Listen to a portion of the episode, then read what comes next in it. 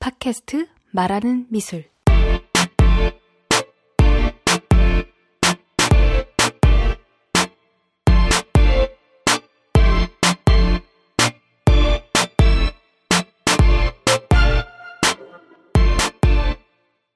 한 사람이 코끼리를 봤습니다. 그리고 그립니다. 코끼리 그림을 다른 한 사람이 봅니다. 코끼리라는 것은 정말 이렇게 생겼을까? 상상합니다.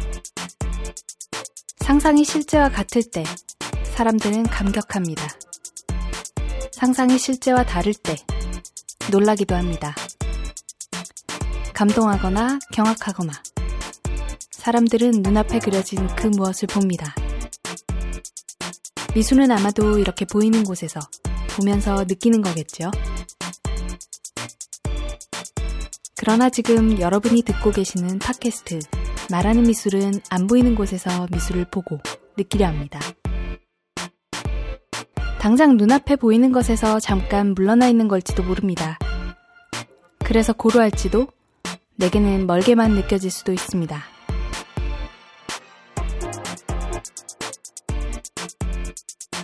그러나 잠깐이라도 숨을 고르고 눈을 감은 채로 지금 봤던 것이 무엇인지 생각해 보려 합니다. 말하는 미술이 보려는 미술은 이런 미술입니다. 본다는 것을 생각해 볼 수 있는 미술입니다. 그리고 그 생각을 미술을 놓지 않는 사람들과 함께 마디마디 짚어가며 나누어 볼 수 있는 시간입니다.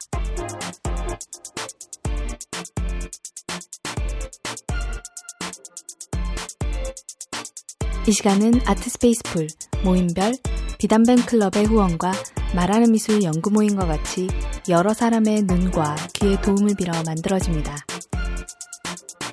그리고 오늘 이 시간을 여는 저는 김진주입니다.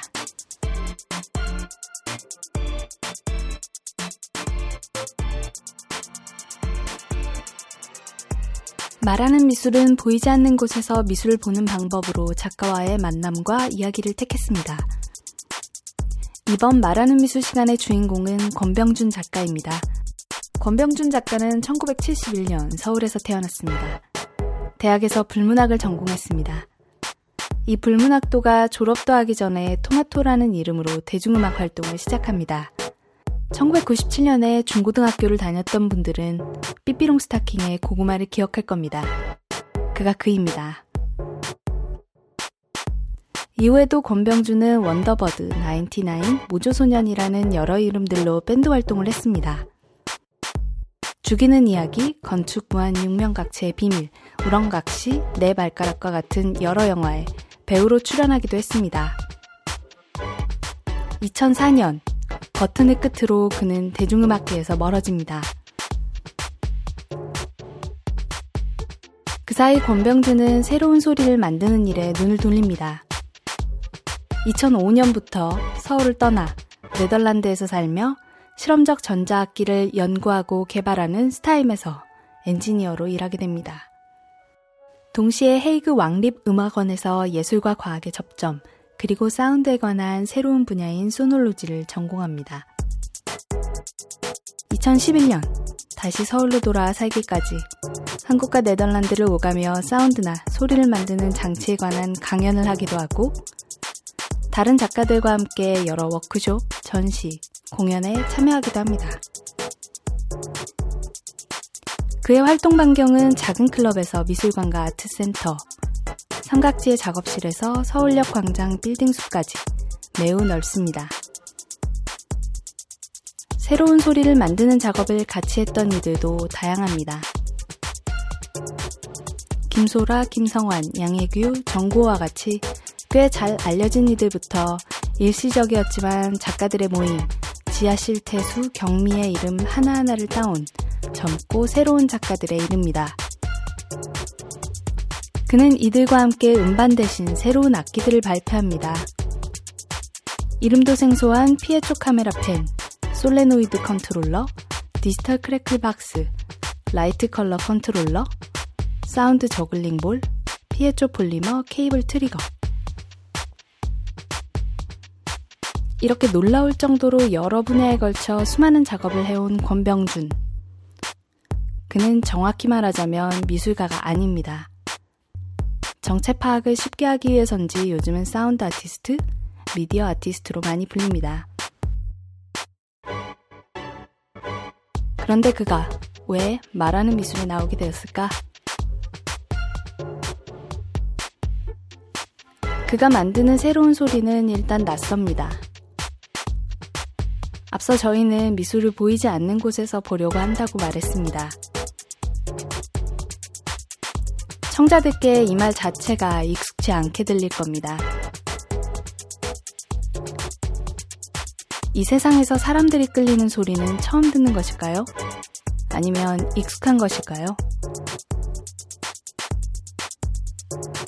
사람들이 잘 받아들이는 소리는 익숙해서 편안한 것에 가깝습니다. 반면 새로운 소리는 귀에 무척 낯설어서 거부하게 되기도 하죠.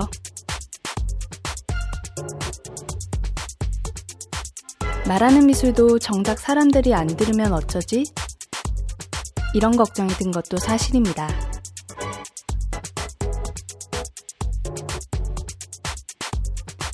그래서 새로운 소리를 세상에 처음 내려고 하는 말하는 미술에 권병준만큼이나 적임자는 없다는 생각을 했습니다.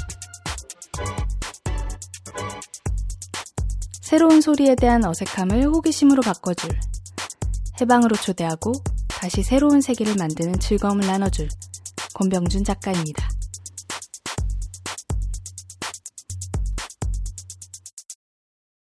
안녕하세요. 네, 안녕하세요. 네, 와주셔서 감사합니다. 예, 불러주셔서 감사합니다. 저희 소개글 좀 길긴 했는데 마음에 드세요?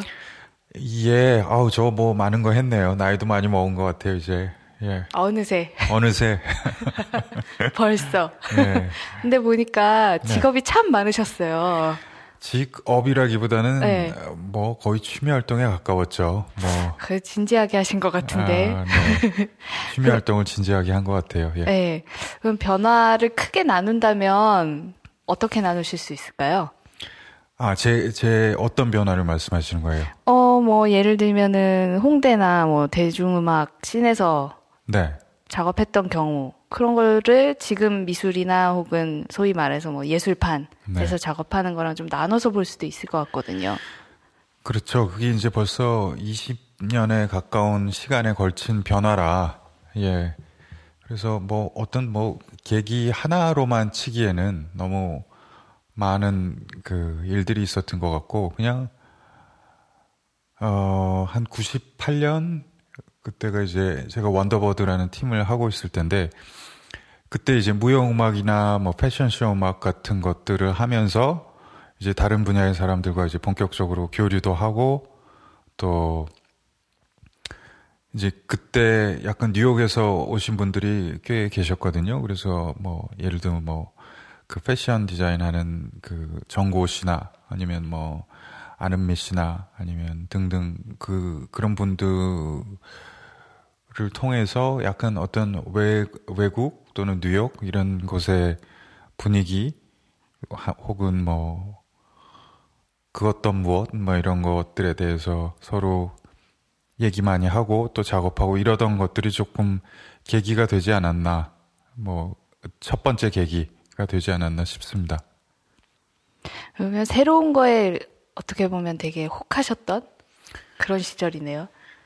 그, 그렇죠. 그리고 그럴 나이죠. 이제 20대 그때가 이제 뭐 중반은 넘어섰고 한 중후반 뭐, 뭐 이때니까 그리고 그때만 해도 지금처럼 이렇게 인터넷 같은 것들이 이렇게 활성화되어 있지 않았기 때문에 뭔가 어떤 외국이라든지 아니면은 뭐 흔히 얘기하는 선진 문물 뭐 이런 것들에 대한 동경 그리고 제가 해오던 음악 자체가 또 어떻게 보면은 그 서양에서 시작한 음악이고 그리고 원류가 항상 어, 존재하는 그리고 또 그 물론 이제 이제 한국이라는 지역성이 드러나는 음악을 하려고 뭐 그런 글을 쓰려고 노력은 했지만 또 언제나 또 동경할 수밖에 없었던 그런 때가 아닌가 싶습니다. 혹시 요즘도 그때 음악 찾아 들으시나요? 본인이 발표하셨던 거? 가끔 뭐 이렇게 저기 어 예, 가끔 뭐 술 한잔 하고 그러면 또 듣죠. 부르기도 하시고요. 부르지는 않아요. 그냥 아, 이렇게? 예, 아니 그냥 그거는 약간 옛날 그 사진 보면서 이렇게 약간 흐뭇해 좀 흐뭇해 한다기보다는 재밌는 재밌었던 때들이었던 것 같아요. 그리고 지금도 아니 그리고 또 저를 보기보다는 그때 저는 언제나 밴드를 했었기 때문에 어 그때 같이 했던 친구들을 보 보는 재미로 보는 거죠. 아니 그그 친구들을 듣는 재미로 예, 그게 더 큰 것 같습니다. 근데 밴드도 거의 일집으로 끝날 정도로 같은 밴드를 여러 번 하신 적은 없었던 것 같아요. 그랬죠. 언제나 네. 한 번씩만 했는데 그게 어 그- 그런데 또 하던 멤버들은 계속 또 겹쳐요. 그리고 또 하다가 말다가 하다 말다 그런 건데 결국은 그러게요. 제가 왜 그럴까요? 저도 이렇게 꾸준히 뭘 못하는 성격인가 봐요. 예. 아, 뭐, 지금 얘기하시기로는 꾸준히 뭘 한 게 없다고는 말씀하셨지만, 그래도 전체를 통틀어 보면 뭔가 차곡차곡 쌓으신 것 같아요. 그래서 오늘 이 시간 그 얘기를 좀 펼쳐주시면 좋을 것 같고요. 네. 어, 그랬을 때, 어, 좀 노래 한 곡 듣고 가면 좋을 것도 같아서, 아까 즐겨 들으신다고 그랬는데, 찾아 들으신다고 추천 한번 즐- 해주시죠. 아니요. 즐겨 듣 네.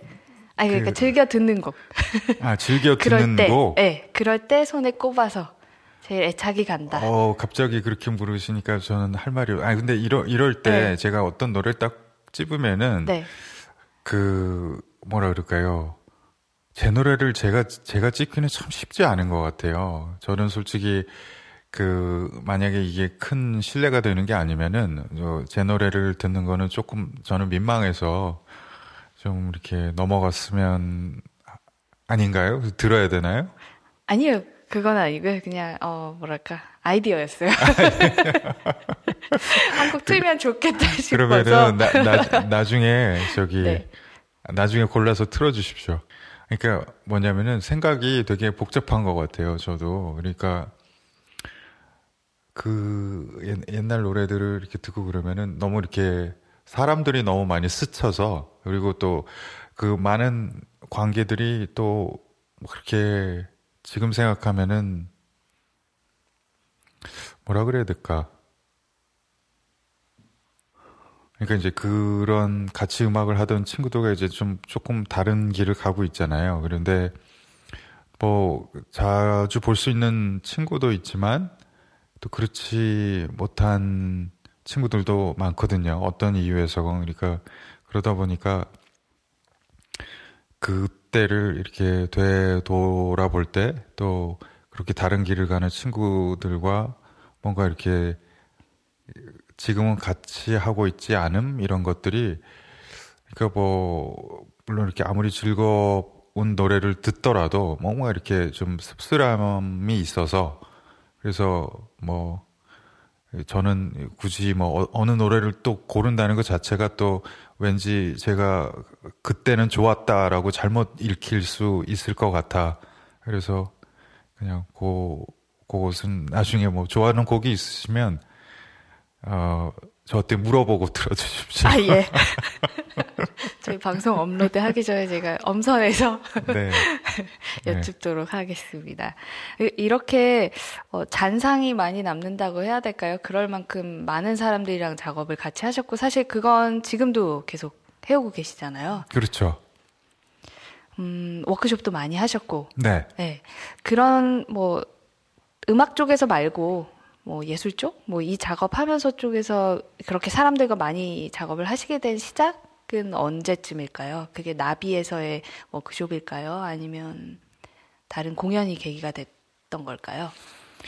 그 다른 사람들과 협업하는 것들은 사실은 이제 한국 들 저는 이제 2000 이게 네덜란드에 갔다가 2011년에 돌아온 거니까 사실 그 최근의 일이고요. 이제 제가 워크숍을 많이 하고 뭐 이제 사람들에게 일반인 혹은 뭐 다른 여러 분야의 사람들에게 제가 뭔가를 주는 식의 워크숍은 그때부터인 거고 어 협업을 많이 해왔죠. 저 같은 경우는. 그리고 특히 음악하는 사람들이 협업을 많이 하게 되죠. 예를 들면 영화 음악이라는 아니면 무용 음악, 연극 음악, 뭐 제가 했던 또 무슨 패션쇼 음악, 그러니까 어떤 그 퍼포먼스에건 아니면 쇼건 제 음악이 빠지는 경우는 없고 언제나 어떤 안무가건 디렉터건 이제 어 음악을 어, 잘 쓰고 싶어 하고 유니크하게 또 자기 작업에 굉장히 중요한 요소로 다들 받아들이니까 그렇게 이제 협업을 할 수밖에 없고 그런데 이제 많은 경우 이렇게 그 direction이 있죠. 그러니까 어, 느 어느 뭘 원하죠. 그러니까 그 사람들이 원하는 것을 이제 음악의 형태로 이제 구현해 주는 협업은 이제 뭐 어, 많이 해왔고 그리고 앞으로 많이 할지는 잘 모르겠습니다. 솔직히 왜죠? 할 만큼 한 것 같습니다. 예, 네, 할 만큼 한 것 같습니다. 그러 그런데 어, 이제 그 그런 거 말고 이제 또 예를 들면 이제 약간 이제 그때부터가 좀 미술계하고 다가가는 부, 지점일 것 같은데 그거보다 좀 더 열린 관계로 어, 어떤 이제 그러니까 예를 들면 뭐 못의 배경 음악을 만드는 사람이 아니라 그러니까 저를 더 더 넓게 봐주는 예? 제가 가진 그 가능성들을 더 넓게 봐주는 어떤 친구들과 이제 협업을 시작하게 되면서 어, 아 이런 협업이 있을 수 있구나라고 또 생각을 많이 하게 된 것 같습니다. 예. 네, 음, 분명 앞서 말씀하신 대로 그렇게 디렉팅을 받는 차원에서 같이 음악을 제공한다던가 이런 거랑 소리 자체, 음악 자체를 같이 만들어 나가는 협업은 차이가 있다고 봐요. 그랬을 때, 음, 주로 이 미술 쪽에 오셔서 같이 협업하게 된 작가들이 누가 누가 있을까요? 처음 같이 본격적으로 작업을 한 분이, 그러니까 제 생각에는 김성환 작가 같고요. 2009년인가 뉴미지엄에서 공연하셨더라고요. 예, 그때는 이제 이제 어떤 결과를 가지고 가서 이제 반복을 좀 한 것에 가깝고 그 전부터 어 같이 그 네덜란드에서 같이 이런저런 그 전시에서 이제 같이 협업을 하고 또 해외에 나가서 뭐 뉴미지엄에서도 하고 뭐 영 영 어 어디였지? 더블린에서도 하고 토론토도 하고 뭐 이런 식으로 어, 같이 작업을 이제 같이 했었죠. 예. 그리고 김성환 작가 말고 또 그 네덜란드에서 알게 된 또 그 미카 판데포트라는 친구하고는 그때는 뭐 제가 이제 음악을 비디오 영상 작업에 또 음악을 담당하기도 하고 또 그 친구의 또 퍼포먼스에 필요한 장치들을 만들어주기도 하고 또 어, 그런 분들 말고도 또 뭐 네덜란드에 또 같이 있던 함양아 작가의 또 뭐 사운드 작업을 도와주기도 하고 또 그런데 거기서 제일 중요했던 포인트는 그거 같아요. 그러니까 일방적으로 내가 원하는 것을 이제 땡겨오는 것이 아니라 어, 어떤 어떤 교감 하에 그리고 또 어떠한 그 그런 걸 뭐 진정한 협업이라고 해야 할지 아니면 이제 서로 친해지는 과정이 이제 충분한 그 어떤 어떤 이유에서건 뭐 그 그런 관계였었어라 그런 건지 뭐 그런 건 잘 모르겠습니다만 어 좀 협업하면서 일단 많이 배우게 되고 또 많이 음, 음, 결과에 대해서 저도 예, 많이 기억에 남는 것 같아요. 그런 교감하는 관계가 어떻게 처음에 생기게 될까 좀 어, 막상 이제 작업을 보게 되는 사람들은 그 이전 과정이나 이런 게 궁금할 것 같아요. 음, 배운다고도 말씀을 하셨는데 사실 배우기 전에 충돌부터 일어나는 건 아닐까? 이런 생각도 들고요. 어, 그렇죠. 그뭐 사실 그 작업을 가지고 처음부터 처음에 이제 약간 그 일관계로 만났으면 그럴 수 있겠죠. 서로 뭐, 뭐 굽힐 수 없는 뭔가들이 있을 테니 그런데 먼저 다들 친구로 먼저 만난 거예요. 사실 일로 만났다기보다는 친구로 만나서 뭐 같이 김치도 담그고 뭐 그런 거죠. 네덜란드에서 같이 김장하고 뭐 그 다음에 또 몇 달 있다가 또 그걸로 전 구워 먹고 이러면서 같이 얘기하고 그러면서 이렇게 자연스럽게 그 서로를 친구로서 알아가는 과정들이 있었고 그 다음에 이제 거기에 기반해서 이제 어 그러니까 서로를 이제 파악하고 이제 또또 어느 정도의 친분과 이해관계를 가지고 어 작업을 하게 되니까 이제 뭐, 그, 뭐 그거는 뭐 어떤 관계에서나 뭐 그렇겠지만은 음 훨씬 그런 게 이제 도움이 많이 되죠. 예, 알고 서로를 알고 나서 어, 이제 일을 이런 거 같이 한번 해보자라고 하는 거는 예. 그래서 그 네덜란드 시기 그렇게 서울과 약간 중첩되는 시기에는 이런 이미 활동을 왕성하게 하고 있던 작가들이랑 많이 협업을 하셨던 것 같은데 또 2011년 이후에 서울로 완전히 돌아오신 이후부터는 조금 더 어떻게 보면 어 처음에부터 같이 시작하는 작가들이라고 그래야 될까요? 그런 새로운 작가들이나 젊은 친구들이랑도 협업을 더 많이 하시는 것 같아요. 제가 작업실 찾아갔을 때 거기 모여서 이제 악기 만드시는 분들도 사실 어, 많이 알려진 분들보다는 이제 작업을 열심히 시작하는 분들이셨는데 이런 거에 차이도 있나요?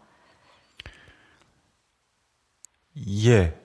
그 한국에 이제 돌아오게 된 어떻게 보면 계기 같은 거기도 한데 우리가 뭔가 어, 물론 이제 제 작업을 뭐 안 하겠다는 건 아닌데 어떤 젊은 친구들에게 제가 약간 밖에서 겪었던 것들 아니면은 경험했던 것들을 같이 조금 뭐 나, 나누자라는 마음이 좀 있었어요, 그때는.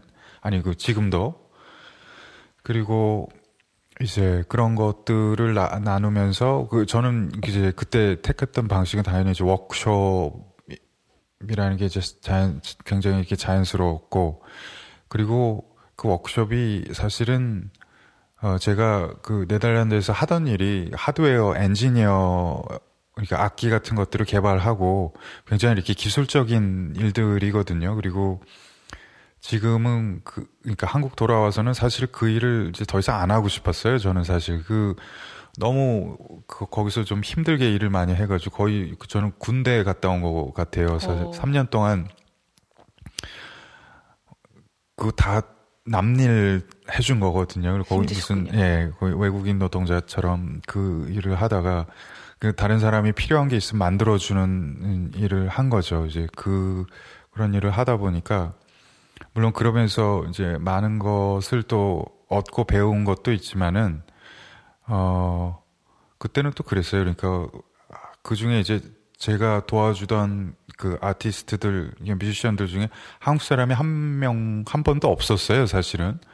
그래서 그 어느 순간엔 내가 왜 이러고 있나 싶기도 하고, 그리고 또 이러지 말고 뭔가 이렇게 이제 같이 이제 해, 하면 좋겠다라는 생각이 있어서 여기 돌아와서 또 그런데 관심이 있는 젊은 친구들하고 이제 뭐 워크숍 같은 것들 많이 하고 그랬죠.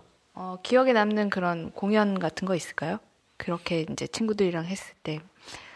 그러면 서울스퀘어에서 하신 거나 서울역 문화역 아. 284에서 하셨던 공연들이 좀 인상에 남을 것 같은데요. 그게 그거 재밌었어요. 그게 이제 돌아와서 얼마 안 돼서 한 뭐 2011년, 12년 그때일 거예요. 이제 그때인데, 어, 그때 이제 그 공연 제목이 그 행복 찾는 나그네 눈동자는 불타오르고 란 제목으로 공연을 했었는데, 그래서 이제 서울 스퀘어라고 서울역 앞에 이제 큰 대우 빌딩 앞에 이제 큰 이제 LED 스크린 같은 게 있는데 거기에다가 이제 실시간으로 크로마키 된 영상을 이제 쏘는 거였었는데 어, 기본적으로 컨셉이 뭐였었냐면 거기 이제 그 그린 스크린을 만들고 크로마키를 위한 그린 스크린을 만들고 그다음에 이제 거기 노숙자 분들을 그 그쪽으로 모시고 와서 그다음에 이제 그 이제 가상의 열차에 태워서 이제 안드로메다로 보낸다 뭐 이런 이런 얘기였어요. 그래서 어 그때는 그 이덕 님이 이제 영상 쪽을 하시고 제가 뭐 나머지 이제 기술적인 것들과 또 어, 사운드로 공연을 했었는데, 어, 되게, 아, 뭐 이제 뭐 기술적인 것들이 이제 중요한 게 아니고, 그때 굉장히 즐거워들 하셨고, 기본적으로 굉장히 즐거워들 하셨고, 이제 거기에는 이제 관객, 여러 관객들도 있었고, 또 실제로 거기 있던 이제 노숙자분들도 즐거워 하셨었는데, 공연이 어떻게 끝, 끝이 나게 됐었냐면, 어떤 이제 노숙자 분이 여자분이 이제 시, 시끄럽다면서 노트북을 와서 꽝 닫았어요. 이제 그러면서 공연이 이제 딱 이제 드라마틱하게 이제 끝이 딱 났죠. 딱 멋진 비날레네요. 네, 아주 그 멋지게 약간 제가 무슨 좀 이렇게 듣기 싫은 소리를 잠깐 좀 냈었던 것 같아요. 근데 이제 그러면서 콱 덮더라고요. 그래서 이제 끝이 났는데 어, 그때 이제, 뭐 철이, 이제, 그, 은하철도 999니까 철이도 있고, 뭐, 그 다음에 메텔도 있고, 그때 이제, 철이가 여다함 작가라 그래야 되겠죠? 여다함 작가였고, 그 다음에 이제 메텔이 그 정은실, 이제 무키, 무키 무키 만만스의 무키였었는데, 어, 둘 다 너무 만화 캐릭터 같이 예쁘게 그 서울스퀘어의 큰 화면에 잘 나와서, 네, 저도 되게 인상, 좋은 인상이 많이 남았던 그런 공연이었어. 요. 네. 그 다음에 또 무슨 공연 말씀하셨 었죠? 문화역 284 안에서, 아, 그러니까 서울역 그, 옛날 서... 역사 안에서 또 아, 예, 공연을 맞습니다. 하셨죠. 그때는 악기들이 좀 더 다양하게 등장을 했던 것 같아요. 직접 만드신 악기들, 또 그걸 가지고 하는 퍼포먼스들, 동작들. 네, 그때는, 어, 그 서울역 안에서 이제 그 워크숍을 이제 전시를 하라 그랬는데 이제 워크숍을 하겠다고 했죠 제가 그래서 그 작업 공간을 거기다 만들고 또 이제 뭐 개원 예대 학생들 그다음에 또 뭐 아티스트 아니면은 또 뭐 지원하는 뭐 여러 분야의 사람들과 뭐 워크숍을 했는데 그때는 사실은 워크숍이 그렇게 성황리에 진행되질 않았어요. 그때 되게 추웠어요. 그리고 12월, 뭐 11월, 12월 이때 이제 하, 하는 거고 또 서울 역사 안도 그렇게 뭐 춥지도 않고 그래도 집중하기 좀 힘들기도 하고 그랬는데 그래도 어떻게 저떻게 한 한 달 넘게 이제 그 공간 안에서 이제 끌고 가서 이제 공연까지 했었죠. 고, 공연도 하고 이제 그 워크숍 즈음에는 지금까지도 이제 계속 같이 보고 그러는 어, 최태현 혹은 뭐 어, 또 그때 누가 있었지? 어, 윤수희, 배민경 이런 이제 젊은 작가 아니면 음악인들이랑 같이 이제 공연했었고 또 그때는 이제 공간을 좀 넓게 쓸 수도 있었고 그랬는데 이제 그런 제가 그그 그 즈음에 이제 시작하던 그러니까 워크숍과 워크숍의 결과물을 공연으로서 보여주는 그리고 또 그 그러면서 그때 만든 것들을 가지고 뭔가 이렇게 그 약간은 드라마틱하게 아니면 이제 그 조금은 이제 보통의 음악 공연과는 조금 다른 그런 식의 이제 음악 극 같은 형식을 조금씩 이제 그런 친구들하고 저도 이제 실험하고 해봤는데 그때 서울역만 해도 리허설이라는 게 아예 없었죠. 리허설이 전혀 없었던 공연이고 그냥 이제 순서만 정해놓고 그다음에 이제 그 안에서 어 약간은 자유롭게 이제 들어갔다 나왔다 뭐 이랬던 공연인데 그때는 그래도 다들 집중해서 재밌게 했었던 것 같습니다.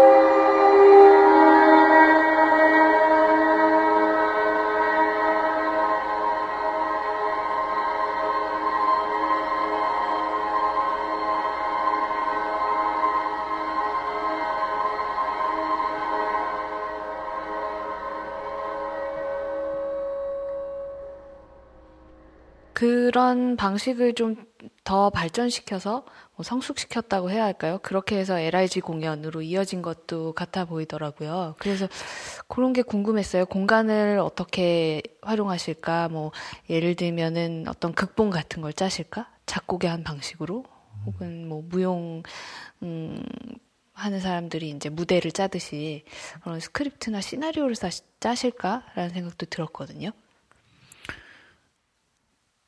네, 그 제가 이제 그런 일단은 그 LIG 공연이 어떤 건지를 잘 모르시는 분들이 이제 대부분일 거 테니까요. 그런데 그 후에 제가 이제 하고 있는 아니면 해 관심이 있었던 이제 특히나 작년에 이제 실험했었던 것들이 이제 여, 특히나 여러 분야의 다른 이제 사람들과 함께 그 지금 제가 잠깐 언급했었던 이제 음악극이라고 저는 말씀을 드렸는데 어떤 소리와 연관 지을 수 있는 어떤 그 어떤 드라마나 장면, 극, 뭐 하나의 뭐 짧은 씬일 수도 있고 이런 것들을 만드는데 관심을 가지고 어, 해, 어, 해왔었죠. 그리고 지금도 하고 있고 그런데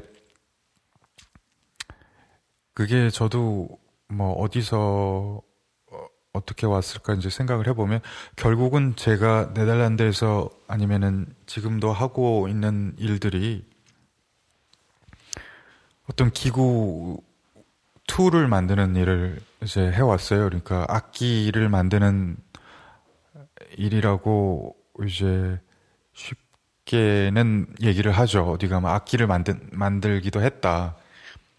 남들이 원하는 걸 만들어줬다. 아니면 뭐 내가 원하는 걸 이렇게 만들었다. 그런데 주로 뭐 전기, 전자적인 어떤 어, 어 장, 그, 어, 지식과 뭐 이런 것들을 활용한 그 주로 어떻게 보면 뭐 미디어 아트스러운 어떤 장치를 이제 만들었는데 이제 어, 저도 그, 그런 걸 만들다가 조금 지겨워졌어요. 그러니까 그 계속 그런 어, 것들을 만들다가 어, 이걸 좀 더 확장하고 싶었어요. 그러니까 그리고 그것을 어, 만들어서 더 재밌게 이제 활용하는 거를 보고 싶은데 어, 활용한다는 의미가 어, 어떻게 보면은 새로운 연주의 방식을 찾는 거와도 이제 다 있거든요. 그런데 어, 그 새로운 연주의 방식을 어 어떤 연주의 방 연주라는 것도 어떻게 보면 몸을 쓰고 이렇게 몸을 움직여서 어떤 소리를 이제 보통들 내는데 그, 그 연주하는 제스처가 참, 어, 여러 가지일 수 있는 것 같다라는 생각을 했고 또 그 연주라는 것이 굳이 예를 들면 팔과 다리를 적절히 활용한 아니면 뭐뭐 뭐 자기의 그 폐활량을 아니면 입술을 뭐 어떤 신체를 이제 활용해서 이제 악기의 소리를 내는 것인데 이제 거기서 좀 더 확장돼서 뭐 뭐, 뭐 걷거나 뛰거나 뭐 싸우거나 뭐 이렇게 그때 이제 결투하고 이런 것들도 있기는 했었는데 이제 이런 것들이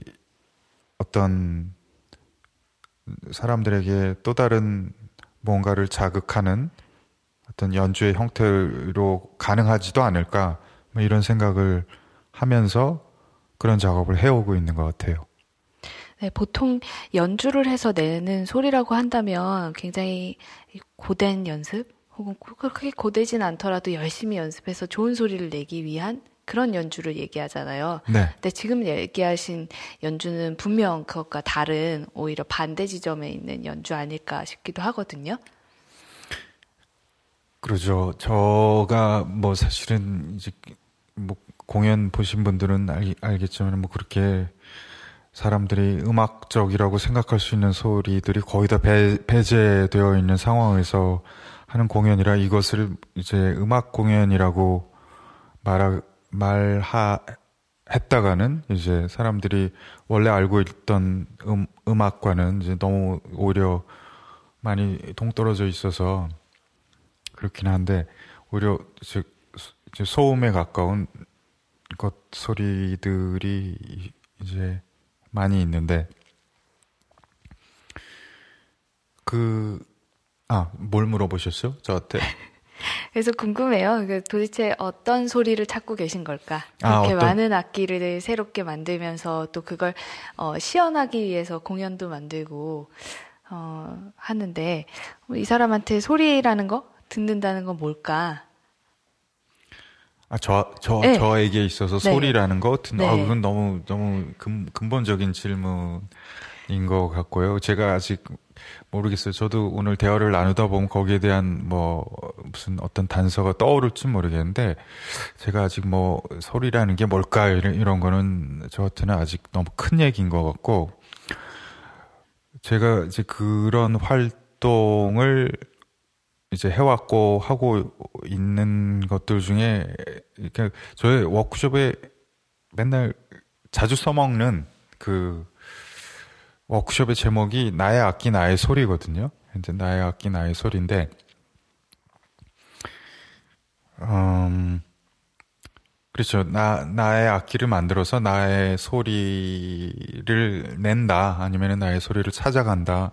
뭐, 이런, 뭐, 의미겠죠. 그런데, 저가, 그, 저희 어머님이 피아노 선생님이셨어요. 그래서 제 역할이 어렸을 때 역할이 뭐였었냐면은 피아노 치 자기 레슨을 기다리는 아이들과 놀아주는 역게 제 제 역할이었어요. 그래갖고 애, 이제 근데 애들이 너무 그 레슨을 싫어하는 거예요. 애, 너무나 그 막 그리고 저희 어머니 굉장히 엄한 그 피아노 선생님이셨는데 그래서 싫어한다라기보다는 뭔가 이렇게 이제 긴장하고 그다음에 뭔가 이렇게 엄격한 트레이닝에 들어가기 전에 어떤 어, 뭐 아마 잘 아실 것 같아요. 이제 클래식 교육을 받아보신 분들은 잘 아실 것 같은데,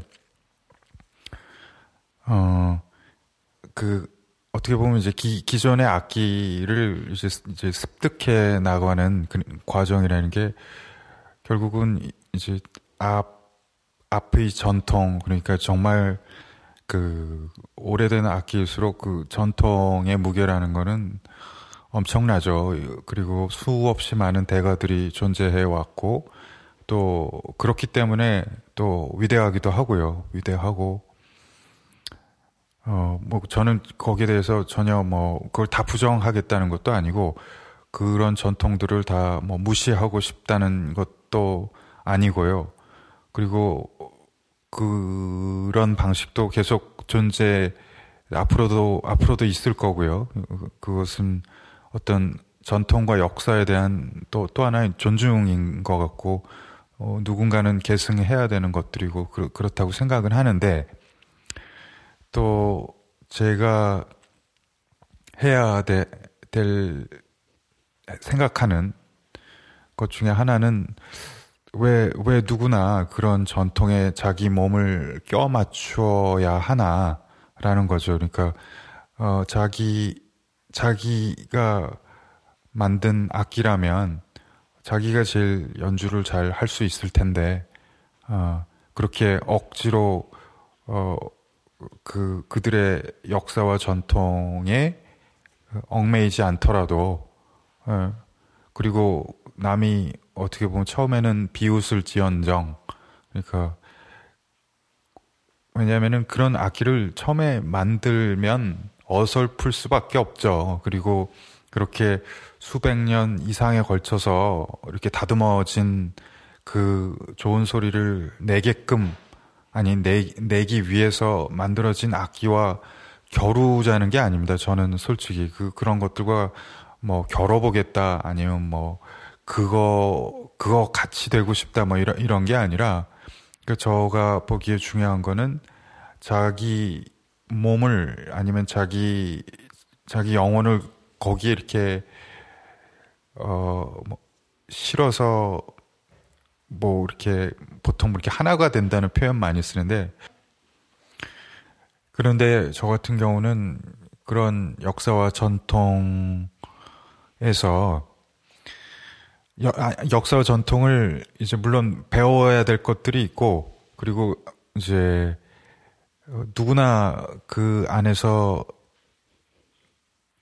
남아 있을 수는 없다. 그리고 또 이제 거기서부터 조금 한 걸음 벗어 나와서 뭔가 이제 나의 악기를 만들어서 나의 소리를 한번 내보자. 뭐 이런 이제 얘기를 워크숍 때 하는 거죠. 그리고 워크숍에서 그 이상 더 나아가기도 힘들고요. 그리고 뭐 짧은 워크숍에서.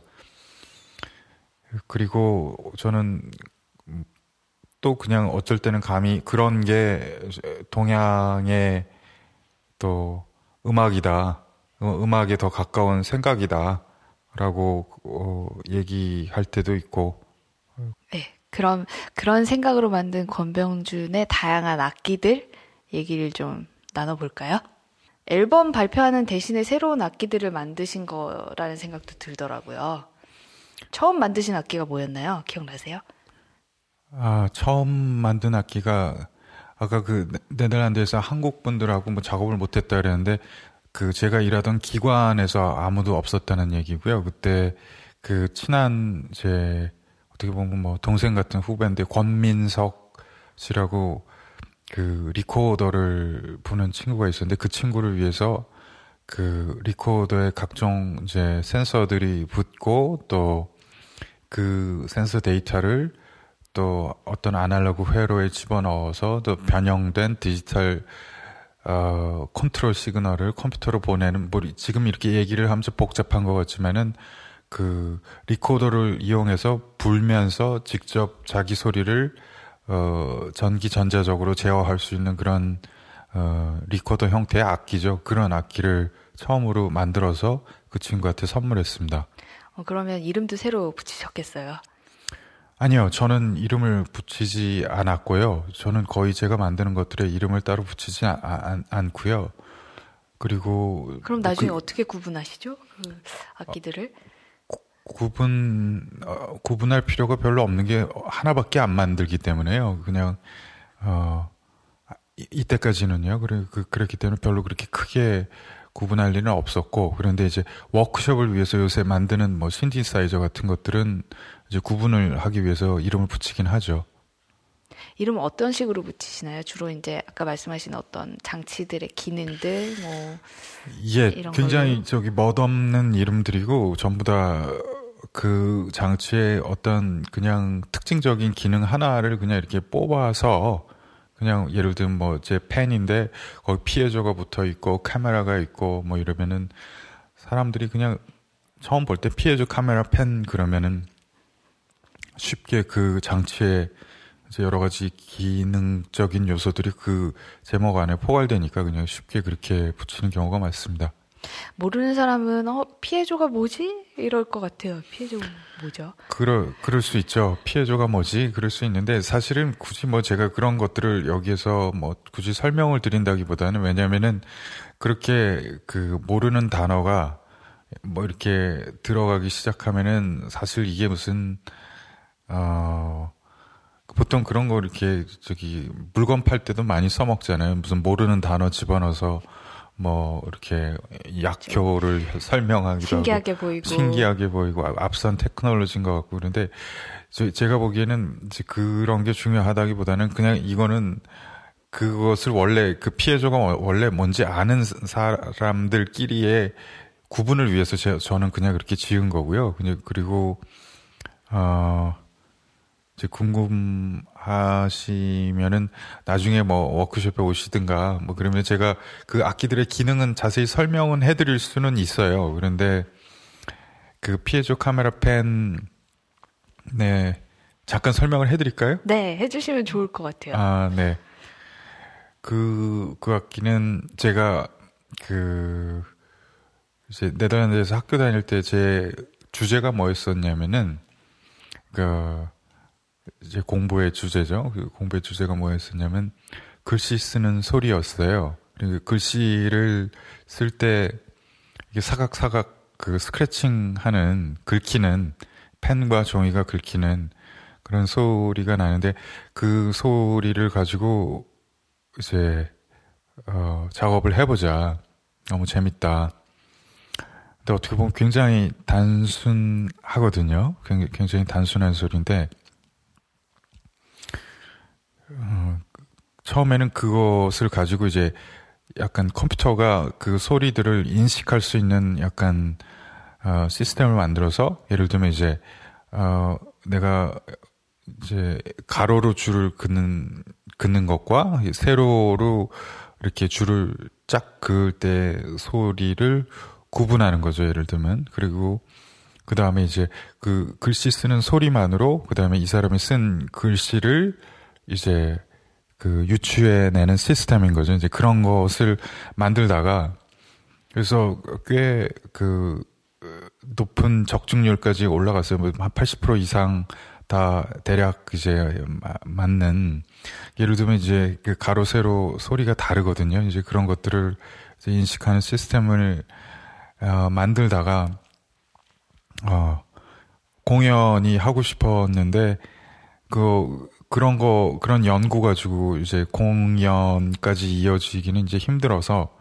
그때 연구하던 그 주제를 위해서 그 펜을 만들었었죠. 그래서 그 펜을 가지고 그 소리를 수음하는데 썼었는데 이제 그 펜을 가지고 공연하는데 써먹자라고 하면서 이제 거기에 달려 있는 어떤 센서라들의 소리를 이제 글씨 쓰는 소리를 증폭해서 그것을 다시 이제 펜에 달려 있는 이제 진동 모터에 전달하고 그러면 서로 피드백이 일어나고 그 피드백을 다시 불빛으로 전달하고 그 피드백을 전달받은 불빛이 나올 때또 pen tip에 있는 어떤 이미지를 캡처하고 그런 퍼포먼스 tool을 만들어서 어떤 그 즉흥적으로 어떤 펜으로 어, 이미지를 이제 그리는 아니면 그것도 어떤 알, 어, 그, 런 이제 오디오 비주얼 퍼포먼스를 많이 했었고, 근데 그 퍼포먼스를 또 백남준 아트센터에 이제 그 개관할 때 그때 이제 와서 또 공연도 하고 꽤 오랫동안 제 저기 그걸 가지고 공연하고 그랬었죠. 네, 이렇게 보면 꼭 소리 청각적인 것만이 아니라 되게 다양한 감각들, 시각에 특히 어, 두드러지게 이걸 교란시키고 혹은 중첩시키고 네. 계속 반응을 주셨던 것 같아요. 네. LRG 공연 제목이 이제 또 다른 삶, 아, 또 다른 달, 또 다른 생인데. 네. 그 얘기 좀더 자세히 해주시면 어떨까요? 이 펜을 이 공연에 사용을 하셨죠? 학교에 만, 학교에서 만든. 아, 니요 이제 아, 요새 펜을 안 쓴 지 꽤 됐습니다. 그리고 그 공연은 이제 작년에 있었던 공연이고요. 그때는 이제 펜을 쓰지는 않았고, 어, 이제 제가 그, 그 펜을 만든 게 2006년 이런 거니까 그것도 이제 벌써 10년이 됐네요. 그러니까 그 그런 펜을 만들고 이제 그런 지도 10년이 됐고, 근데 이제 그동안 또 많은 악기들을 뭐 만들었었죠. 뭐 이런 저런 악기들을 근데 그 악기들이라는 게 여러분들이 흔히 아는 이렇게 치면 이렇게 소리가 날 것 같은 이런 악기들이 아니라 어 주로 어 그 컨트롤하는 인터페이스들을 주로 많이 만들었고요. 어 왜냐면 요새 많은 그 전, 특히나 전자 그 특히나가 아니라 전자 음악에서는 그 모든 음원들이 이제 컴퓨터 안으로 다 들어가 버려서 그리고 그런데 컴퓨터라는 것을 어떻게 그, 그 소리를 어떻게 제어할 것이냐가 이제 굉장히 오랫동안 이슈였고, 지금도, 어, 이제 큰, 어, 큰 주제죠. 그런데, 예를 들면, 이제, 랩탑을 요새 노트북을 다들 가지고 있는데, 뭐, 이제 터치패드 아니면은 뭐 자판 이런 것들로 이제 컴퓨터에다가 입력을 하고 어 그런 그런 식으로 이제 이제 그 자신의 뜻을 이제 컴퓨터에다가 전달하고 뭐 카메라 정도 이제 또 이제 달려 있고 그런 것들이 이제 유저 인터페이스라고 많이 그러는데 그 유저 인터페이스 중에서 전자음악을 하는 사람들을 위한 이 인터페이스 같은 것들을 뭐 예를 들면 뭐 장갑의 형태일 수도 있고 그것이 어떤 현악기와 건반악기의 중간적인 형태를 가진 뭐 어떤 캐스터네츠 같이 생긴 아니면은 그것이 또 무슨 G봉 같이 생긴 것일 수도 있고 또 그것이 뭐 모르겠어요. 아까처럼 뭐 리코더의 형태일 수도 있고 이제 원하는 게, 게 있으면 아니면 원하는 어떤 그 막연하지만 그런 거가 있는 사람들에게 이제 그런 것들을 어, 만들어주고 그런 일을 했었고요. 만들어 왔었고, 그 다음에 한국에 돌아와서 제가 했던 그 또 다른 달, 또 다른 생 같은 경우는, 어, 이게 사실은 뭐, 이제 공연을 안 보신 분들이 많을 것 같아서, 보면은, 어, 그거 혹시 기록 영상 같은 거 보셨습니까? 네, 봤어요. 안개 어. 이렇게 네. 검은 어두운 공간에서 이렇게 안개 비슷하게 이런 것부터 시작해서 처음에 장갑을 아, 하나 끼시고 왼손에 네. 오른쪽에 이제 지팡이 같은 근데 네. 거기 뭐가 달려 있는 것 같아요. 장면을 보니까 음, 네. 그걸 양쪽에 짚으시면서 마치 외줄 타기를 하듯이 근데 외줄 대신에 쇠파이프를 조심스럽게 걸어 오시는 걸로 장면이 시작하더라고요. 음. 그 제 소리가 너무 컸죠. 죄송합니다. 제가. 아 그래요? 그러면 그냥 받아도 될까요? 네, 그, 그 공연은 이제 그 작년에 LIG 아트홀에서 했던, 했었던 공연이고, 그리고 또 한 10분 넘게 이제 출연하신 그런 대작이죠, 대작. 네, 제가 어, 봐도. 마지막에 야마가트 트윅스터도 나와서 예. 영상으로 춤을 추고 어떤 예. 분은 기타 연주를 하시고. 예, 네. 연주도 하고 뭐 많은 분들이 나와서 공연 했, 했, 열심히 만들었던 그런 공연이고 그, 그 공연에서 음, 예를 들면 그래요. 그 외주를 타고 뭐 어, 어, 등장을 하고 그다음에 이제 거기에 또 그 수증기로 만든 이제 스크린을 뚫고 나오고 또 그 그 지팡이를 짚고 뚫고 나와서 그다음에 또 누군가에게 또 그 역할을 넘겨주고 또 얼굴을 뚫고 누군가가 나오고 뭐, 뭐 일련의 이런 과정들이 아마 얼핏 그냥 지금 얘기만 들으셔도 그 다음에 이제 그 내려온 소녀는 또 하늘에서 내려오는 어떤 향로를 받아서 그 다음에 그것을 이제 그 진자 운동을 또 시키고 그 진자 운동이 또 무언가를 트리거하고 뭐 이런 식으로 이제 이제 그 어떻게 보면 음악 공연이라고 하기에는 뭔가 이렇게 어, 어 그런 무슨 미디어 퍼포먼스도 아니고 뭐 연극도 아니고 그렇다고 뭐 사운드 공연 같지도 않고 뭐, 뭐 그런 뭐 이상한 지점에 있는 공연을 한 것 같기는 해요. 제가 봐도. 네, 근데, 건드리는 게 꽤 많더라고요. 예, 이 그 그것이 그냥 어 작년부터 아니면 재작년부터 했었던 워크숍 형태의 어떤 여러 분야의 사람들과의 협업의 결과물인 것 같아요. 제가 보기에는. 그리고 거기에 물론 제 생각도 들어가 있지만은 뭐 같이 작업을 했던 많은 사람들의 어, 여러 가지 것들이 한꺼번에 녹아 난 것 같고, 그리고 또 같이, 어, 물론 제, 제가 또 그분들을 보면서 또, 어, 또 생각한 것들이 또 그 안에 많이 들어간 것 같고, 그런데 그런 과정에서 뭐 우선적으로 고려하거나 이러는 것들이 생기나요? 그러니까 그런 여러 생각들을 사실 한 작가의 이제 머릿속에서 종합을 해서 공연으로 같이 보여주시는 거잖아요. 네.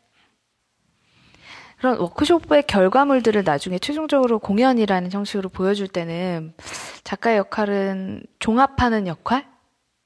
이런 게 분명 필요할 것 같아요. 어떤 것들은 버리고 어떤 거는 어떻게 보여주고 이런 관계 설정 같은 거를 어떻게 하시나요? 그렇죠. 그것을 이제 그 다브리트 투어 하시는 적국 연출하고 같이 했었고요.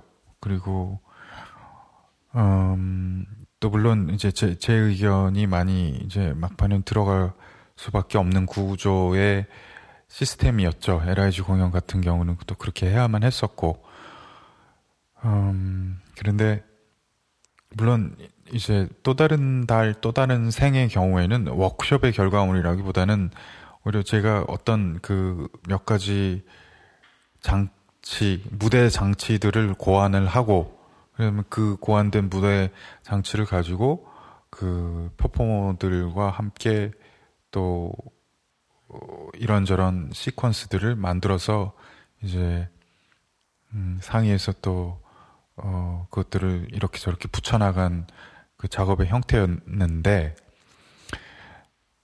음, 그 과정에서 이제 몇 가지, 그 뭐, 저, 제 개인적인 어떤, 예를 들면은, 음, 되게 힘을 주고 싶었던, 뭐, 장치라면, 제가 만약에 장치에서 출발해서 어떤 그, 그 퍼포먼스를 짜내었다면, 어, 수증기 스크린이었어요. 그것은 이제, 그리고 거기에 보면 이제 그 수증기에 프로젝션을 하기도 하고, 그리고 또 그 수증기에, 를 또 그 외주를 타면서 뚫고 나오기도 하고 그러는데, 그게 뭐 제가 뭐 어디에서도 얘기했지만은, 음, 이렇게, 그, 뚫, 이제 뚫고 나갈 수 있는, 그러니까 통과할 수 있는 벽이라고, 어, 얘기를 했, 했었, 했었고, 그 다음에 어떤 그런, 그, 이제 안과 바퀴, 아니면은, 어, 교차하는 곳인데, 뭔가, 어, 어떤 환, 환상들이 묻어, 묻어나는 그런 벽이라고, 어, 얘기를 했어요. 그래서, 음, LRG 공연에서 그 수증기에 이렇게 프로젝션, 이제 이미지를 쏜 거는 얼굴이었죠. 그리고 백남준 아트센터나 그 에딘버러에서 한 백남준 페스티벌 공연에서도 비슷한 기법을 쓰신 것 같았는데 음. 본인 얼굴에 이제 다른 얼굴들을 프로젝션 하셨잖아요. 네. 그런 건 특별한 이유가 있나요? 얼굴을 쓰는 거는 그러니까 제가 계속 얼굴을 바꿔왔다 뭐 이런 얘기인 것 같아요. 그냥 솔직히 얘기를 하자면 그러니까 이렇게 어, 그 그렇지만은 물론 뭐 이렇게 중국의 변검 뭐 이런 것도 있고요. 뭐 가면 가면 겨, 가면극 같은 거 그리고 또 가면이라는 게 주는 뭐 이, 이때까지 여러 가지 그 저 역사적인 맥락 같은 것들이 또 굉장히 많이 있는 것 같은데 근데 저 같은 경우는 그냥 개인적으로 제 제가 예를 들면 뭐 여러 가지 모습을 이제 가지고 그러니까 처음에 아까 지적을 하셨듯이 이렇게 얼굴을 바꾸면서 어 얼굴을 바꾼 건 아니죠. 사실은 그 하는 하는 일들을 조금씩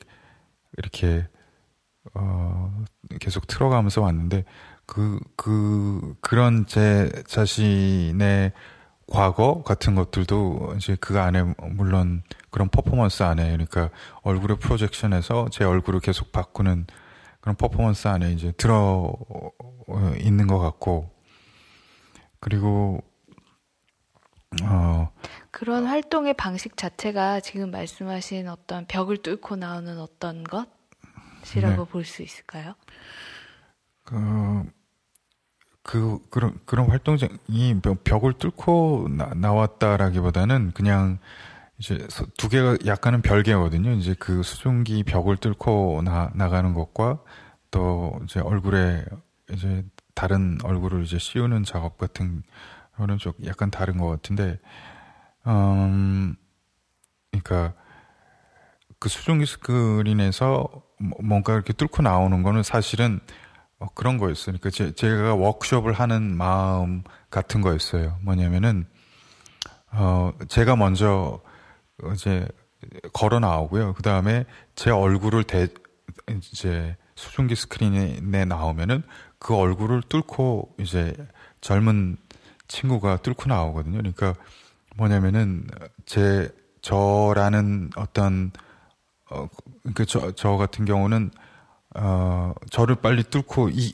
예를 들면 딛고 더 큰 일을 해라 이런 마음이 있는 거거든요. 그러니까 그냥 뭐 모르겠어요. 그걸 어떻게 받아들일지는 모르겠지만은 그거를 뚫고 그냥 이렇게 나와서 깨버려라 뭐 이런 것도 있는 거예요. 그리고 그 그때 그때 상황에서는 그런데 이제 저 같은 경우는 어 이제 얼굴 얼굴 퍼포 얼굴을 이제 또 바꾸면서 산다라는 거는 뭐 제 그런 과거도 있지만 여러 가지 이제 변화된 모습들을 이제 살아왔다는 그런 것들도 있지만은 또 그걸 이제 한편에서 보면은 음 그러니까 되게 이제 그 퍼포먼스 안에, 안에 나오는 이제 캐릭터들이 다, 어, 다 그 웹에서 다운받은 이미지들이거든요. 다 어. 제가 하나도 그리거나 작업을 했다든지 그런 거 없어요. 연관 있는 사람들도 아니고요. 연관은 이제 뭐냐면은 되게 유명한 사람들이 많아, 많이 있죠. 그 안에 뭐 정치인들도 많이 있고 또 제 친구들도 많이 있고요. 그리고 그 친구들이라는 게제 작가들인 거죠. 작가 예를 들면 뭐 김성환 작가나 뭐 양혜규 작가나 이런 사람들도 그 근데 뭐냐면은 제 제 안에 다 있다라는 얘기 하고 싶어. 그 퍼포먼스의 제목이 이것이 나다라는 네, This is me 예 제목 제목의 퍼포먼스였는데 사실은 그 처음에 그런 협업이라든지 아니면은 그런 것들이 어떤 친분 관계에서 출발하고 그런 것든 뭐 그런 얘기를 했었는데 어 그리고 뭐 그런 협업에 대한 전시도 했었어요. 그런데 뭐냐면은 제가 받았던 영향들에 대해서 어 되게 존중하고 싶고 또 한편으로는 인정하고 싶었어요. 그러니까 이 어, 이게 이게 누구의 것이냐에 대해서 어, 굉장히 얘기 나오는 경우들이 많잖아요. 그러니까 이게 그 이게 누구의 것이냐는 것에서 또 그, 그런 지점들이 굉장히 예민한 부분이잖아요. 네, 또 그러니까 예술 작업에서 특히. 예, 예. 그런, 그런데 저는 사실 그런 지점이 예민하지 않은 세상을 되게. 꿈꾸시는군요. 아니, 보고 싶다기보다는 음. 살아왔죠. 그러니까 음악도 물론 예민한데요. 음악은 약간 좀 덜한 것 같아요. 그러니까 그리고 기술 기술도 예민하지만 또 그런 것들에서 또 완전히 자유로운 또 그 예를 들면 뭐 open source라든지 뭐 free software라든지 뭐 그렇게 사람들과 어, 떻게 보면은 공유하는 그런 식의 이제 문화가 미술보다는 훨씬 더 이렇게 이제 폭넓게 자리 잡고 있는 상황인 것 같기도 하고. 그런데 그런 상황에서 뭐 이제 이, 이런 많은 이제 내, 내 안에 이렇게 혼재되어 있는 복잡한 음, 어, 그런 캐릭터 더다라는 것을 또 근데 사실은 그 얼굴도 중요하지만 그, 그 와중에 굉장히 이렇게 많은 소리의 조합들을 또 근데 다들 잘 못 듣더라고요. 그때 소리 들려주는 소리들을 잘 못 듣는다는 게 듣기 어려워한다는 건가요? 아니면 아니요, 아니요. 그런 의미들을 잘 아니요. 그러니까 이제 이제 얼, 네. 얼굴 보느라고 아. 무슨 소리가 나는지에 대해서는 뭐 별로 이제 신경도 못 쓸 정도로 그런데 아, 네. 그런데 그 저는 그것 그런 상태도 되게 재밌었어요. 그러니까 사람들이 아, 그냥 이렇게, 어, 눈에, 눈, 보이는 것에 정말 홀리는구나, 라는, 라는 거. 그리고 근데 그런 또, 이렇게 보는 걸로도 또 어떤, 어떤 상태에 또 trance 상태가 이루어질 수도 있고 그, 그게 또 청각을 어떤 식으로건 자극할 수도 있는 거고 어 그러니까요. 그래서 그 권병준이란 작가 내에서 그런 어떤 트랜스 전이 상태는 되게 자유롭게 잘 이루어지고 있다는 생각이 드는데 앞에서 얘기하셨듯이 그런 관계들이 이제 다른 사람이 나를 뚫고 나왔으면 하고 바라시는 것도 있잖아요. 그런 바램들이 잘 이루어지나요? 학교에서 지금 가르치기도 하시고 작업실에도 이제 같이 협업하는 젊은 작가들, 기술자들, 연구자들도 꽤 많은데 예, 참 좋은 질문입니다. 저도 음, 그 뚫고 나간다라는 게 이제 여러 가지 이제 해석이 있을 수가 있겠어요. 그러니까 이제 극복한 한다는 의미도 있, 겠고 또 뭐냐면은 뭐또 어떤 식의 또 긍정 긍정적인 부정의 의미도 있을 거예요. 그러니까 저가 다 맞다고 얘기 못 하겠어요. 그리고 제가 걸어온 길이 어 이 젊은 사람들에게 무슨 귀감이 된다거나 뭐 이럴 것도 저도 뭐 그럴 것도 없고 뭐 그럴 필요도 없고요. 그런 그런데 제가 아좀 전에 얘기했던 어 저기 긍정적인 부정은 뭐냐면은 어 그러니까 그것이야말로 저는 이렇게 이제 뚫고 정말 뚫고 나오는 거 그러니까 뭐냐면은 어 보통 보면은 이제 부모님들하고 제일 처음 그런 관계를 겪게 되잖아요. 특히 아들이면 아버지를 이제 이기려고 이제 하고 뭐 이, 런 것들에서 이제 제일 처음 그 어떤 이제 컴플렉스가 싹싹 트게 되고 뭐 이런 것들이 많잖아요. 그런데 어 지금 제가 봤을 때는 어이 전 얼마 전보다도 그런 어떤 부정적인 부정을 하는 어 하는 문화 아니면 하는 어 제가 보기엔 좀 건강하지 않은 어 문화가 너무 어 이제 팽배한 것 같고 이제 그런 것들은 어 빨리 좀 극복해야 될 것 같고 없어져야 될 것 같거든요. 제가 보기에는 그런데 어뭐 뭐 뚫고 나간다라는 게 어, 저는 누가 저를 부정한다고 했을 때 괜찮아요. 저, 저, 저도 그 사람을 부정할 수 있고, 그 다음에, 어, 충분히 이제 그럴 수 있는데, 음,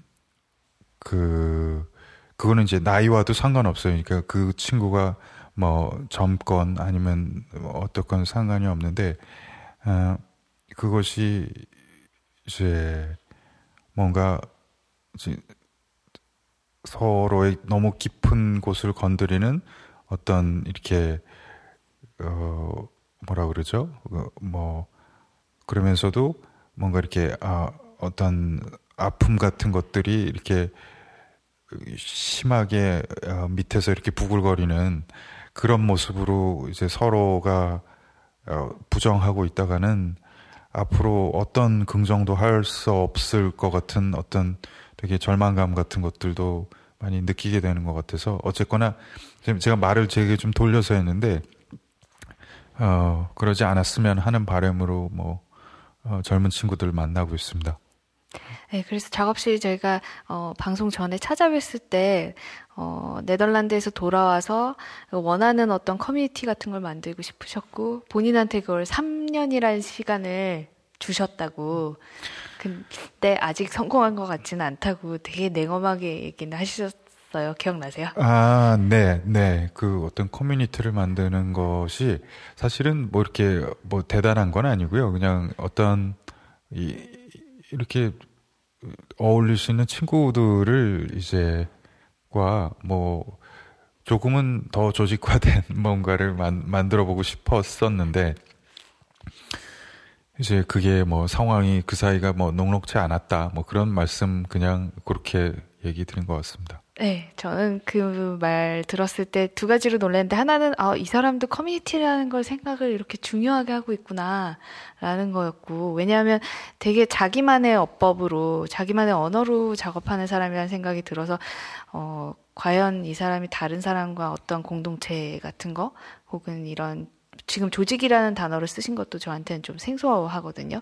그런 거 생각할까라는 점에서 놀라기도 했고 다른 하나는 굉장히 기계나 기술이라는 걸 공부하시다 보니까 그런 건지 되게 엄밀하고 되게 세밀한 부분까지 생각을 하고 계신다라고 느꼈거든요. 네. 그런 게 영향을 주기도 했나요? 음, 일단 커뮤니티라고 할 때 제가 제가 생각하는 커뮤니티 그러니까 뭐 제일 쉽게는 가족이고요. 그 다음에 또 뭐 친구 아니면 소집단 뭐 밴드 뭐 스터디 그룹 뭐 워크숍에서 만난 누구 아니면은 그 관심사가 비슷한 사람들끼리 만나서 어 어떤 일을 하는 것들을 저도 계속 평생을 해오던 일이고 앞으로도 이제 할 것 같아요. 계속 그러니까 혼자 살 수는 없다라는 거지 기본적으로 이제 저도 알고 있고 그런 건데 그그 그 커뮤니티를 이제 옛날에 조금 크게 실험해보고 할 때가 인디 레이블 예를 를 운영을 할 때죠. 예를 들면 그런 인디 레이블을 이제 90년대 그때 96년 그럴 때 시작을 한 거니까 그 저희 옥탑방에서 시작을 네, 했어요. 그때 이름이 강아지 예 문화예술 그러, 네. 그렇게 네. 시작을 했었는데 그렇게 해서 한 2000, 한 3, 4년까지 갔었나? 그러니까, 아, 한 8년 정도 이렇게 갔었는데, 뭐 후반부에는 제가 이제 뭐 많이 같이 하고 그러지, 그러지는 못했지만은, 그 되게 안 좋은 모습으로 이제 끝이 나게 돼가지고 다들 이제 다퉜죠. 안 좋다라는 아. 게뭐 다른 게 아니라 다 다투고 끝이 뭐, 뭐 이렇게 많은 뭐 커뮤니티가 끝이, 그렇죠. 그 끝이 보통 그렇게 그렇죠. 네. 네, 맞아요. 끝이 이제 그러다 보면 이제 다시는 그런 거 안 해. 그러기도 하면서도 또 다른 커뮤니티를 또 어느 순간인가 또 찾아서 가고 있고 그런 거 보면 그런데 뭐 저가 한국에 와서 만들고 싶은 아니면은 그 아, 관심이 있었던 그런 어떤 커뮤니티라면은 어 기본적으로 이렇게 모르겠어요. 그냥 의, 의지가 되는 사이였으면 좋겠어요. 저 같은 경우는 요새 같은 때 저는 뭐큰 거를 바라기보다는 그리고 제가 보기에 어뭐 정말 좀 안 좋게 얘기해서 뭐 파당이나 패거리 같이 보이는 그 커뮤니티도 너무 많잖아요. 그리고 그런 그런 커뮤니티라기보다는 뭔가 이렇게 언제든지 그 좀 떨어져 있더라도 뭐 언제나 자기가 좀 고향같이 느낄 수 있고 그 다음에 좀 뭔가 어, 어 믿을 수 있는 그, 그런 사람, 사람 혹은 친구들로 좀 어, 그, 그렇지만 또저 멀, 멀, 멀게나마 좀 비슷한 곳을 바라보는 좀 그런 사람들을 많이 어, 많이도 아니고요. 그냥 이렇게 적절히, 예. 그런, 그런 사람들과 이제 교류하고 싶은 게 그냥 그 제가 생각하는 어떻게 보면 막연한 커뮤니티에 대한, 음, 뭐, 그런 거고요. 그 다음에 아까 뭐 이렇게 기계나 그런 것들을 만, 어, 다뤄서 이렇게 치밀하고 뭐 세, 세밀하고 그런 것들이 저도 없지는 않은 것 같아요. 왜냐면은 뭐 이게 뭐 부품 하나 두가 뭐 이렇게 진짜 새끼 손톱 반에 반에 반에 반에 반만한 정말 그리고 정말 작은 그런 부품들을 다루다 보면은 굉장히 이렇게 몸도 경직되고 그리고 어 굉장히 이렇게 날쓰고 그런 경우도 있고 그 다음에 그 하나를 잘못했을 때 또 이제 그런 것들을 이제 잘 하고 싶은 거죠. 그리고 또 돈 돈도 들고요. 그러니까 뭐를 하나 실수를 했을 때.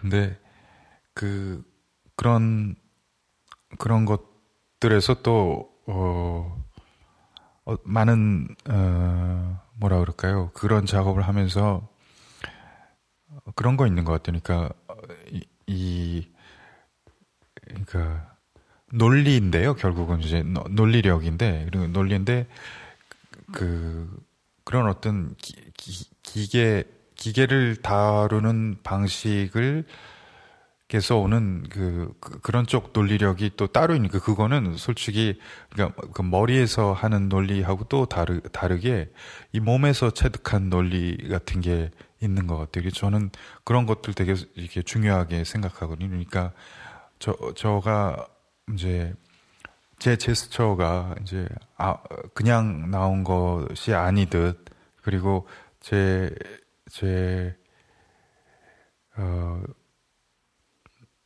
제가 일할 때 이제 습득한 제, 제 머리가 굴러가는 방식 아니면 손이 이렇게 왼손이 먼저 이리로 가고 이걸 잡고 이걸 놓고 그다음에 이렇게 저렇게 해가는 저 저마 제가 체득한 저만의 그 규칙과 예의 범절을 그 이거를 예의 범절이라고 하기에는 좀 그렇지만은 제 어, 그건 원칙도 아니에요. 원칙도 아니고 저의 어떤 세계 질서 같은 거. 뭐, 뭐, 뭐 네. 세계까지 갈 필요도 없고요. 제, 제, 제 순서죠. 제가, 음. 제가 만든 어떤 제, 제 손이 가는 순서들을 어, 존중하고 싶어요. 되게. 음. 네. 그런 것들이 또 분명히 체화가 돼서 네, 내몸 그래. 안에서 소화된 거라는 말씀이신 것 같아요. 소화된 거기도 하고 네. 어쨌거나 어, 거기서 출발해야 될 것들이 많이 있는 것 같아요. 이 얘기를 듣다 보니까 제가 작업실 찾아뵀을 때, 어, 만들고 계셨던 악기가 떠오르네요. 그때 기타 비슷한 걸 만들었는데 그 소리가 또 동료인 백현진 아. 작가의 목소리를 닮아서 그에게 헌정하고 싶다고도 아. 얘기하셨는데 성공하셨나요? 아, 그거 요번에 로마 가서 그 악기 가지고 연주했죠. 그런데 그거는 사실은 저 제가 만든 게 아니고요. 그러니까 뭐냐면은 원래 그 20년대에 만들어진 악기인데 테레민은 많이 아실 텐데 테레민이 음정 조절이 힘들어서 그래갖고 그런 거를 쉽게 약간 건반 형태로 이제 반지로 이렇게 실을 이렇게 왔다 갔다 하면서 이제 쇄골무 같은 걸 이렇게 쓰셨죠. 그렇죠. 네. 예, 그걸 온데스 마르테노라고 이제 사람들이 얘기하는 악기예요. 그러니까 20년대에 만든 거니까 벌써 90살 뭐 이렇게 된 악기죠. 그리고 그 악기의 레플리카를, 아니, 그러니까 다른 또 다른 버전을 만들어 보자. 그래가지고 이제 그 친구들하고 같이 한번 재미 삼아 그, 그때 만들어 본 거고, 그리고 이제 그거, 그 악기에 사실 되게 마, 이렇게 공부에 필요한 되게 좋은 원리들이 많이 담겨 있거든요. 그리고 그렇게 어렵지도 않고, 그래서 한 열흘 걸려서 다들 하나씩 각자 하나씩 만들었거든요. 네 명이 같이 가셨죠? 건변수 예, 네, 네, 예, 네. 예, 네 명 같이 갔는데 저 빼고 이제 세 명이 하나씩 만들었죠. 그래갖고 그래서 이제 그 그런 악기들 또 만들어 보고 또 저 같은 경우는 그게 수요가 있으면 또 다른 뭐 워크숍 같은 것들 통해서 또 다 같이 한번 뭐 만들어도 보고 뭐 그런데 관심 있고 뭐 앞으로 할 수도 있겠죠. 이 자리를 빌어서 좀 같이 만들어 보고 싶은 악기들 좀 얘기해 주시면 연락이 가지 않을까요? 저희 작업실 갔을 때 실패한 악기도 좀 많이 봤던 것 같은데요. 그러, 그러죠. 저, 저 사실은 다 실패죠. 그거 뭐 성공이라고 그리고 이렇게 이제 제가 잘 못하는 거가 완성도 이렇게 이제 마무리를 짓는 그 그러니까 그 그것을 잘안 아, 하는 건지 못 하는 건지 그렇게 안 하고 그냥 내버려 둔 것들이 많아서 그런데 이제 남들한테 제안하 뭐 예를 들면 뭐 뭔가를 같이 만들어 보자라고 하는 일을 요새 별로 사실 잘 안 해요. 제가 아 왜요? 제가 사실은 저한테 그렇게 3년을 아까 줬었다고 그랬었는데 그 3년이 다 갔고요. 아, 그러면 연장할 수 없나요? 벌써 잔인하신 아니요, 분이세요. 아니요, 3년이 벌써 가서 제가 약간 좀 생각을 좀 바꿨어요. 아, 그래갖고 예. 이제 계속 워크숍 하고 뭐 그렇게 해서 될 게 아니구나 좀 이런 생각을 약간 아, 시행착오를 겪어서 했죠. 그리고 네. 아 이렇게 하기보다는 어, 약간, 근데, 뭐, 뭐, 뭘로 바꿨는지는 이제 제가 뭐. 비밀인가요? 예, 말로는 말씀을 못 드리겠는데, 그래도, 어, 제가 그, 뭐 어린이를 위한 신디사이저 이런 것도 만들고 그러거든요. 이제 앞으로도 만들 것 같고 그러니까 그런 거 나오면은 제가 소문 많이 낼게요. 와서 뭐 한번 또 구경도 오시고 그러십시오. 네. 네. 그 거의 마지막 질문일 것 같은데 네. 드리고 싶은 말씀이 그러니까 이렇게 다양한 걸 해야 하는데 이제 뭘 하고 싶은지 그리고 어 LIG 공연 그 또 다른 달 또 다른 생에서도 보면 시간이란 게 굉장히 중요하다라는 음. 생각도 드는데 네. 그 미래라는 시간 올 이제 이제 올 시간이라는 건 권병준한테 어떤 의미일까? 어, 제가 그러게요. 이제 앞에 한 얘기들도 제가 조금 좀 다시 돌아보게 되네요. 이제 앞에 이제 제 이력을 쫙 읊으시니까 저도 이제 딱 다시 한번 돌아보게 되고 그러는데 아마 그 거기에 덧붙일 더 화려한 이력이 앞으로 더 많이 붙을 것 같지는 않아요. 그러니까 제가 보기에 그리고 그 그렇지만 그렇지만은 어, 여기에서 특히 이제 한국에서 이제 돌아와서 제가 이제 뭐 커뮤니티 같은 것들을 이제 뭐 꿈꿨다 아니면 앞으로도 뭐 아니면 그런데 그그 그 커뮤니티를 만약에 이루 이루려면 아니면은 그 커뮤니티가 꼭 커뮤니티가 아니더라도 제가 이제 이루고자 하는 어떤 말을 이루려고 할 때 필요한 저를 완성하는데 많은 시간을 보내겠습니다. 일단은 제가 반, 반 정도 이제 산 것 같거든요. 그러니까, 아, 닌가 그, 그런데 하여튼, 그, 이렇게, 그 도는, 그 터닝 포인트를 도는 그, 어, 시간을 충분히, 충분히 좀 가지고 싶어요. 충분히 가지고 또 그 다음에 이제 하려는 일에 어, 좀더 어, 성공적인 시작을 어, 아니 성공적인 어, 결과를 이제 맺을 수 있도록 좀 그런 시간을 잘 가지고 싶습니다. 그럼 모색하는 시간은 홀로 가지실 건가요? 아니면 그거 봐야죠. 모르겠습니다. 작업실 문은 항상 열어 두시고. 네, 그 제 작업실에도 뭐 문이 문이 열려 있다는 게 제가 뭐 아무나 다 같이 뭐 같이 이제 작업하자 뭐 이런 주의는 아니고요. 그러니까 서로 이제 마음이 맞는 분들이 있으면은 그래도 저기 얼마든지 같이 얘기하고 그럴 준비되어 있는 그런 공간입니다. 네. 터닝 포인트를 잘 이렇게 운전하실 수 있길 기대하겠습니다. 예, 감사합니다. 나와주셔서 감사합니다. 예, 감사합니다.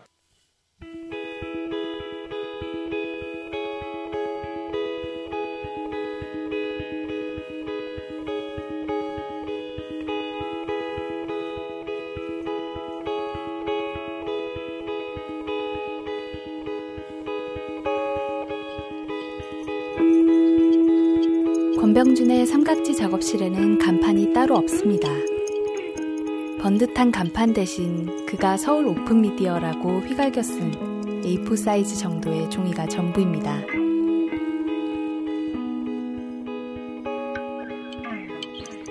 그는 우편 배달부를 포함해 작업실을 찾는 사람들의 편의를 위한 것이라고 했습니다.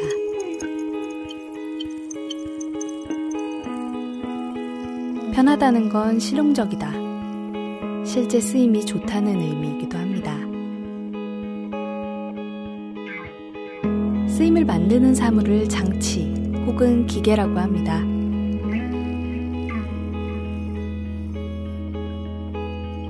오늘 이야기를 나눠준 권병준 작가가 만드는 사물 또한 소리를 내는 기계들, 장치들입니다.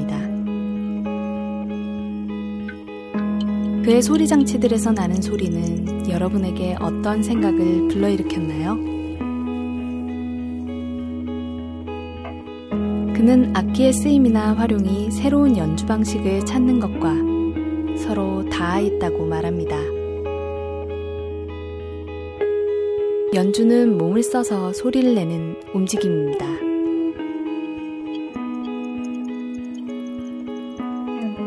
움직임이 꼭 정해진 틀에 맞춰 악기를 다루는 행위만은 아니겠죠? 껴안거나 밀치거나 걷거나 뛰거나 멈추거나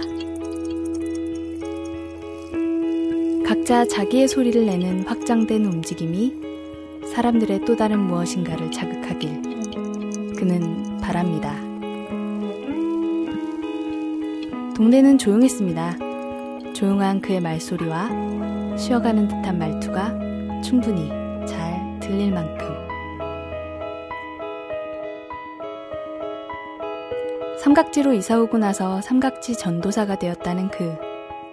멀리 있어도 그날 그를 만났던 삼각지가 다시 생각날 것 같습니다. 그가 꿈꾸는 동네와 동네 친구들, 그러니까 커뮤니티는 친구들과 함께 또 따로 각자의 새로운 소리를 만들면서 외로워지면 가끔씩 기억하고 기대어 보기도 하는 곳이 아닐까요? 말하는 미술도 이런 동네에서 여러분과 새로운 소리를 만들고 듣기를 바랍니다.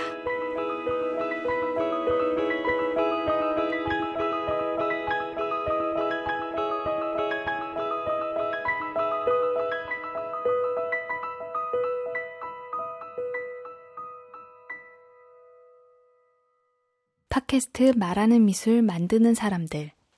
진행 김진주, 커뮤니케이션 디자인 나혜미, 편집 이지아, 기술 이희인, 음악 선곡 권병준, 연구 모임, 구정현, 예희정, 홍한나,